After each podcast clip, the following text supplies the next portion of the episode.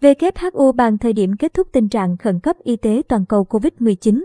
Các chuyên gia Tổ chức Y tế Thế giới WHO vừa tiến hành thảo luận về cách thức và thời điểm thông báo chấm dứt khủng hoảng COVID-19 toàn cầu. Theo tin tức từ Bloomberg, WHO cho biết tổ chức có trụ sở ở Geneva chưa cân nhắc đưa ra một tuyên bố như vậy. Tuy số ca bệnh giảm ở nhiều khu vực nhưng tỷ lệ tử vong vẫn tăng ở một số nơi, chẳng hạn như ở Hồng Kông, và trong tuần này, lần đầu tiên trong hai năm qua, Trung Quốc ghi nhận hơn 1.000 ca nhiễm mới mỗi ngày.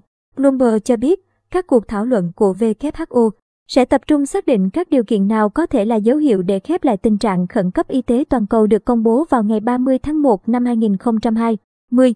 Tuyên bố kết thúc đại dịch sẽ là một bước đi mang tính biểu tượng, đồng thời tiếp thêm động lực cho việc triển khai các chính sách y tế công cộng thời đại dịch. WHO vốn rất thận trọng khi đưa ra quyết định liên quan đến các tình trạng khẩn cấp y tế toàn cầu.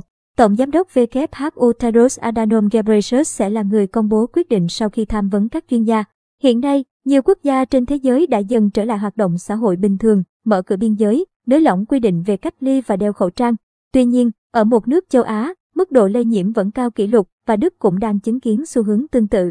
Theo dữ liệu từ WHO, trong tuần qua, thế giới có thêm hơn 10 triệu người mắc COVID-19 và 52.000 ca tử vong. Giới chuyên gia cảnh báo, ngay cả khi số ca nhiễm giảm thì COVID-19 vẫn có thể cướp đi sinh mạng của hàng nghìn người, không giống như các dịch bệnh khác như sốt rét và lao. Trong khi đó, không ai có thể đoán trước sự xuất hiện của các biến thể virus mới.